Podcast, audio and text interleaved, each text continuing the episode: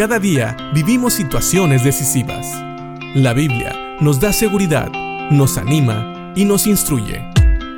Impacto Diario con el doctor Julio Varela. En la Biblia muchas veces encontramos el término bienaventurado. Y este es un adjetivo calificativo que se le da precisamente a algunos varones o personas. Y la Biblia nos explica quiénes son estos que son bienaventurados. Cabe también mencionar que el significado de esta palabra significa feliz, dichoso. Y dice el Salmo 128 en el versículo 1, Bienaventurado todo aquel que teme a Jehová, que anda en sus caminos. Esta es una bienaventuranza, es decir, se le llama feliz aquel que teme al Señor.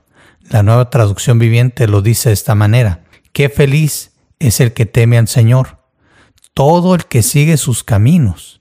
Básicamente en la Biblia nos dice que una persona que sigue a Dios es una persona que va a ser feliz. ¿Sabes? Muchas personas piensan que seguir a Dios es aburrido y que los va a hacer infelices. De hecho, sé de muchas personas que no han querido acercarse a la Biblia por no querer dejar cosas que piensan que los hacen felices y que saben que si se acercan a Dios van a tener que dejar y piensan que ahora van a ser miserables. También hay personas que se quieren acercar a Dios pero bajo sus propios términos. Ellos dicen, bueno, me voy a acercar a Dios, pero solamente hasta aquí. Le voy a dar algo de mí, de mi vida, pero no todo. ¿Sabes? Aquí nos dice que es bienaventurado el que teme a Jehová. Ahora, aclarando siempre que temer a Jehová no significa temerle con un temor que nos haga correr de él, sino más bien con un temor reverente, con admiración, una admiración que nos hace acercarnos más a Dios. Y no solamente eso, dice el Salmo, que anda en sus caminos. Este es el verdadero temor, el temor reverente a Dios, aquel temor que nos hace obedecer a Dios, no porque tenemos miedo de que nos castigue, sino más bien porque reconocemos su poder, reconocemos su magnificencia, reconocemos su santidad, lo reconocemos como el dueño y señor de todo, lo reconocemos como el dueño de nuestras vidas y como el único que realmente nos puede dar algo que vale la pena. Eso es el temor a Dios y eso nos mueve a vivir como a Dios le agrada.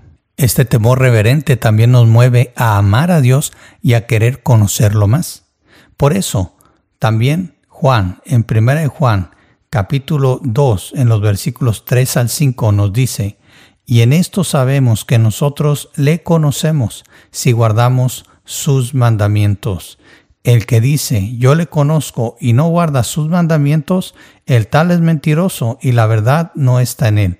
Pero el que guarda su palabra, en este verdaderamente el amor de Dios se ha perfeccionado. Por esto sabemos que estamos en él. Esto es básicamente andar en los caminos de Dios, andar en la voluntad de Dios, seguir sus caminos. Para seguir los caminos de Dios necesitamos conocer su palabra. Y si guardamos sus mandamientos es precisamente andar en los caminos de Dios. Si nosotros realmente decimos que tememos a Dios, vamos a querer conocerle y para poder conocerle mejor, vamos a tener que conocer su palabra y seguir sus mandamientos, guardarlos, obedecerlos.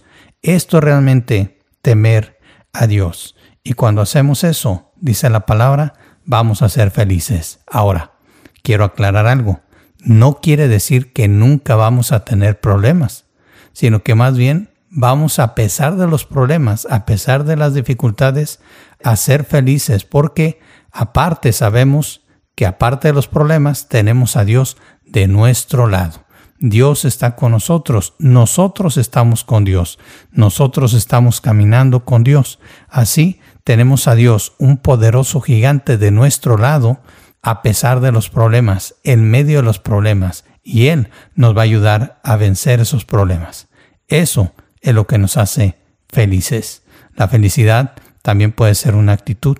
no solamente depende de las circunstancias, sino de la actitud del corazón y la esperanza que tenemos en Dios.